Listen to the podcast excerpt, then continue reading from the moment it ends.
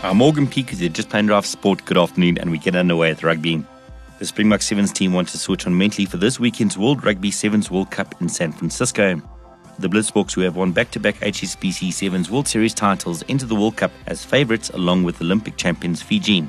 South Africa partook in a semi contact session with Argentina as part of their preparation, and according to the coach Neil Powell, it's now just a matter of switching on mentally to only play your first game quarter past nine on a Friday evening where the other team that you play against already got a game earlier that day. I definitely think they got an advantage over us um, playing that first game. Um, just from experience, that first game in a tournament is tough to get through, tough to get your momentum and to find your feet. And I think um, with them playing a game already, they will definitely be better in that second game than what they was in the first game. Um, so, like I said, a psychological challenge than a physical one. South Africa will face a winner between Ireland and Chile in the opening match.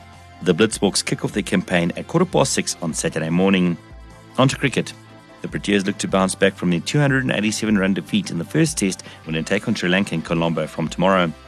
While the national side disappointed the bat, they also feel that they didn't perform consistently with the ball either.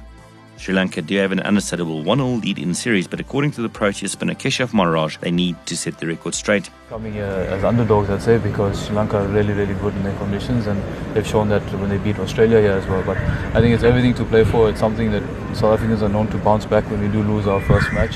So the boys are really, really worked hard, like I've reiterated many a time, and I think we're ready to go and ready to obviously give the Sri Lankans a run for their money in their best conditions play at the Sinhalese Sports Club ground in Colombo is scheduled to start at half past six tomorrow morning.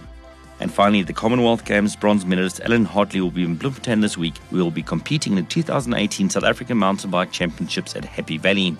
The 22 year old from Cape Town is one of the biggest names out of the some 300 plus riders who will be heading to the City of Roses for the event. Hatherly shot to fame earlier this year when he clinched the bronze at the Gold Coast Commonwealth Games in Australia. On a local front, the 15 year old teenager Shantae Olifield will also be in action and she's sure to be a crowd favourite. The action starts at 8 o'clock on Saturday morning with the boys and the girls Sprogs. And that's a sport. For the latest sport news updates and more, visit ofm.co.za.